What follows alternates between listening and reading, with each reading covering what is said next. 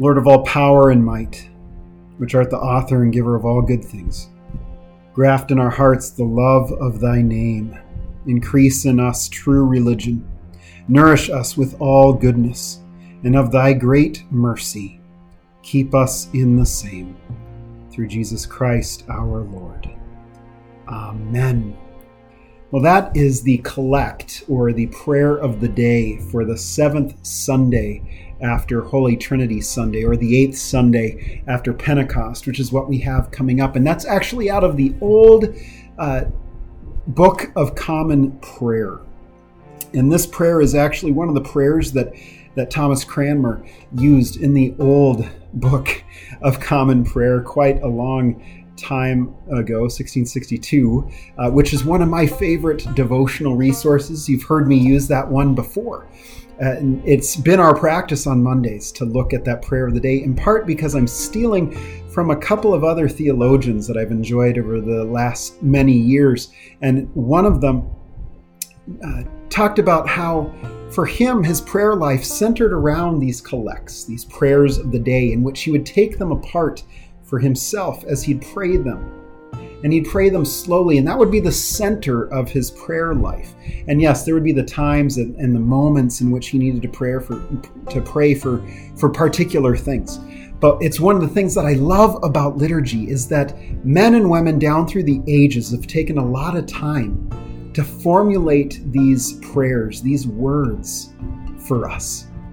And so to have these words as a word given to us that God might speak to us and we might speak them back to God is a wonderful thing. And so I love using it because the, the Book of Common Prayer is a very simple resource. It's a, it's a resource that is uh, made available uh, for anyone, anywhere online. You can also buy it from the Prayer Book Society uh, in the UK. I'm a member, big proponent. Head on over there and get one. It is in the old King James sort of English, but I love it. Uh, it gives it some transcendence, it gives it some uh, uh, greater weight for me. And so let's take a look at this. Lord of all power and might. They're they're declaring God as Almighty. It, that's that's one of those words I've talked about this before. That's one of those words that sort of just slips by us. It it we use it in our prayers. We use it in our readings in, in the scriptures, but it often just slips right past us. And we don't even think about it. That, well, Almighty God, okay.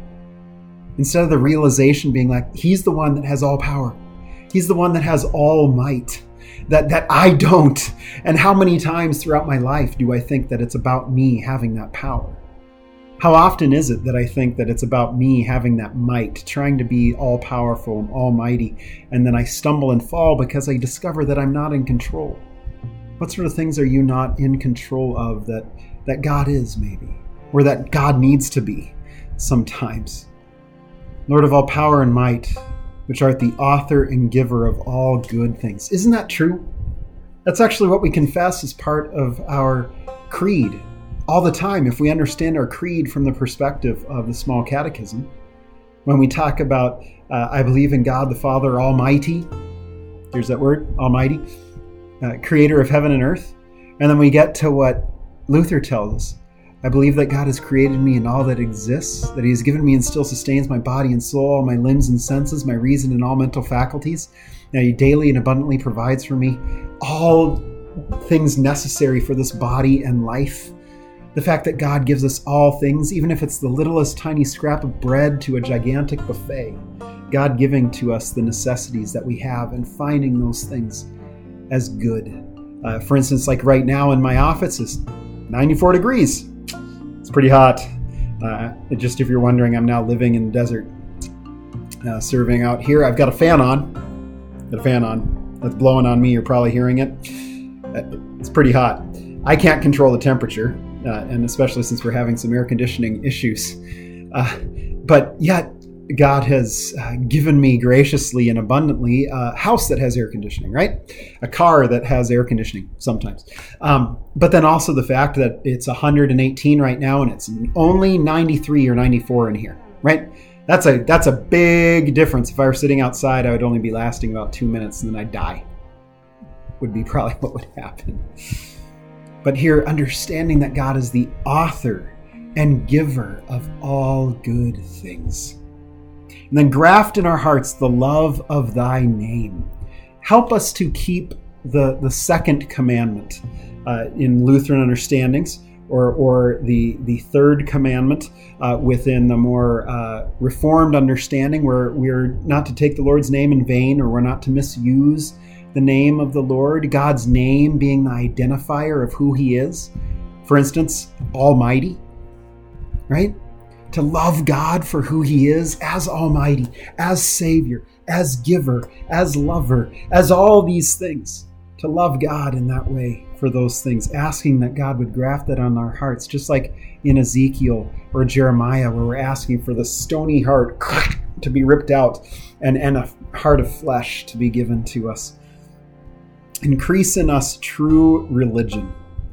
Uh, in, uh, in this book that I'm using, The Collects of Thomas Cranmer, uh, by uh, Frederick Barbee and Paul Zahl, they uh, have a little meditation here. They, they're asking the question well, what is true religion? And they say they, they answer that question in some respects by uh, well, well, true religion casts all humanity's hope for release from the original universal defect on Christ, his sacrifice, and his resurrection. True religion looks to the Bible and nothing beyond the Bible for the word from God about Christ true religion results in and is the cause of the works of love known classically as love of neighbor this this understanding that religion not in the sense of the all the different little things that we do right all the different rituals all the lighting of the candles all the, all this stuff but instead it's wholeheartedly understanding that all the things that we try to get rid of ourselves all the shame all the enoughness that we're seeking as as david zahl paul zahl's son writes about uh, all those things are in Christ. Those are they've been thrown upon him. They were nailed to the cross with him, buried in the grave, and left there when he rose again. They're dead, they're gone, and yet we want to clutch a hold of them as though they're important to us. And, and then this idea of going to the scriptures, going to the place where God already speaks. We always expect God to, to shine down upon us and bring us some special revelation when God already has given to us the scriptures the scriptures to hold on to, where God speaks. And then finally, this, this idea of loving neighbor that results in and is the cause of the works of love. That, that true religion, first beginning with that grace and mercy that's found in Christ, that is made known to us in the scriptures, and then the love and the mercy that we hand out comes from those things. And, and that we don't we we tend to want to flip it and we want to say well if we're going to be good christians we need to do all this stuff first and then all this other stuff is just assumed. No we can't do that. We have to start with christ and what he's done. Deal with the way that he's spoken of to us and how he speaks to us through his word through his sacraments and then the good works flow from that. Luther would say that it's uh, that the good fruit flows from a good tree, and all trees are, are only made good through the work of the Spirit and the work of Christ in us. Well, and then it's, it says, nourish us with all goodness. Right? That, that's kind of tied to giving us all good things. And of thy great mercy, keep us in the same. That is our prayer this week, right? Let's keep that our prayer that we ask God in His mercy to keep us in all goodness through His generous hand. Let us pray. Lord of all power and might, which art the author and giver of all good things, graft in our hearts the love of thy name. Increase in us true religion. Nourish us with all goodness, and of thy great mercy keep us in the same. Through Jesus Christ our Lord. Amen.